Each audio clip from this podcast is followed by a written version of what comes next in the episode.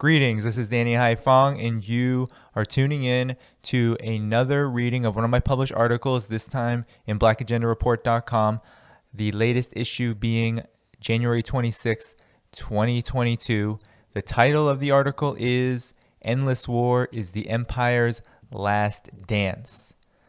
This moment of history will be remembered for the massive shift in global relations currently underway.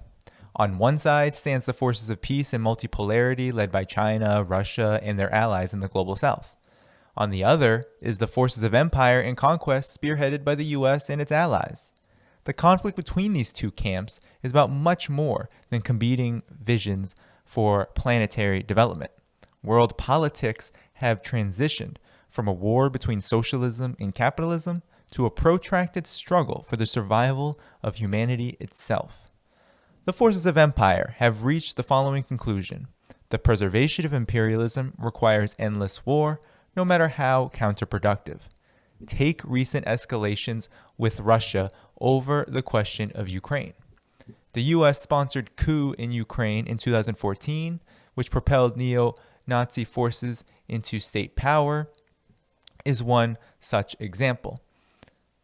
For the last seven years, a steady stream of US military, and financial assistance has gone to the coup government to suppress widespread opposition in the eastern part of Ukraine. The Biden administration has taken this assistance a step forward by encouraging NATO membership for, for Ukraine and making baseless claims about a future Russian quote unquote invasion. Russia has understandably identified NATO membership of Ukraine as its red line, given that the two countries share a 3,000 plus kilometer border. Since 2014, this border has been largely unfortified, despite the fact that the U.S. has sent more than 2.7 billion U.S. dollars in military aid to Ukraine. This includes Javelin missile systems and other weapons of mass destruction that have been cited by the White House as serving the explicit purpose of countering so called quote unquote Russian aggression. In other words, U.S. relations with Ukraine are motivated by war, making Russia's recent military buildup on its own border hardly surprising. Recent talks between the U.S. and Russia have failed to ease tensions. According to the U.S. Embassy in Ukraine, 200,000 pounds of quote unquote lethal military aid has been shipped to the country. Furthermore, U.S. interference in Ukraine has been complemented by a non stop propaganda blitz against Russia. The most widely known example is the ongoing elite conspiracy theory that Russia undermines U.S. elections in order to weaken U.S. influence around the world, otherwise known as Russiagate. The implications of Russiagate have been far reaching. Russiagate worsened an already waning public confidence in the corruption ridden U.S. electoral system.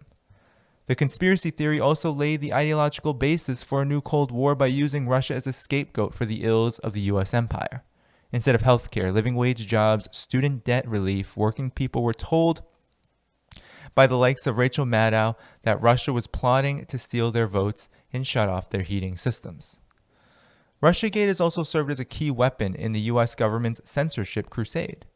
From the suspicious PropOrNot list of independent sources labeled Russian propaganda to the State Department's official documents that advocate for even, even further censorship of RT and Sputnik, a concerted campaign exists to suppress voices critical of US foreign policy. The US military state has used its deep ties with big tech corporations to render independent media, including Black Agenda Report, virtually invisible on major search engines and social media platforms. Russiagate has been employed to smear Julian Assange in the US's campaign to extradite the journalist and discredit WikiLeaks, a campaign that threatens the fate of independent journalism itself. All of these maneuvers are part of the empire's last dance of endless war. However, endless war is not a foolproof strategy.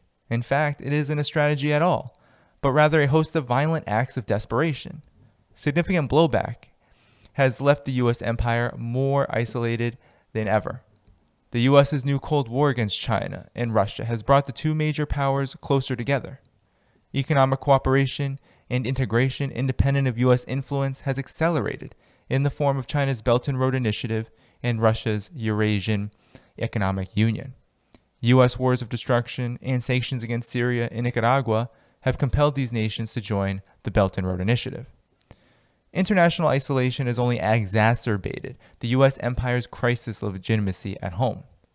As the U.S. wages endless war to maintain hegemony, public trust in the U.S. government continues to decline. Joe Biden's approval rating fell to its lowest point to 33% in the new year. In 2021, only a quarter of the US population said they trusted the government will do the right thing almost always, quote unquote. In a new survey conducted by the Edelman Trust Barometer, the American public's trust in government was only slightly better at 39%. An entirely different trend exists in China, where a whopping 91% of Chinese respondents reported possessing a high level of trust in their government. This is in keeping with prior reports from the Harvard Ash Center and York University that suggest upwards of 95 to 98% of people in China support the government. The Edelman Barometer provides a decent analysis of the deepening trust that the Chinese people possess in their government. China swiftly contained COVID 19, reopened its economy, cracked down on corruption, raised the standard of living of the people, and promoted a policy of solidarity and cooperation globally. The United States has done the exact opposite.